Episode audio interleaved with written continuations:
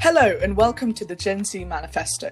I'm Pradnya. And I'm Sanjana. And this is our podcast, all about philosophy, politics and current affairs, with just a sprinkling of leftist ideology.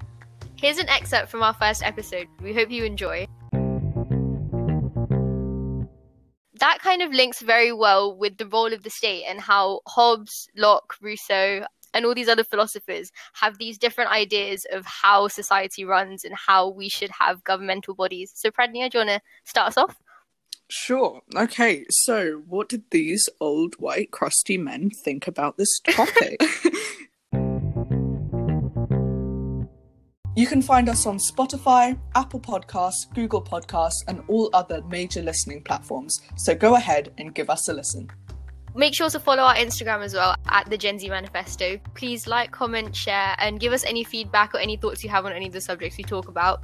Just a disclaimer, this is very much an opinionated, not educational podcast. We're just here to discuss things that we think are interesting, trending, exciting, and we hope that you think so too.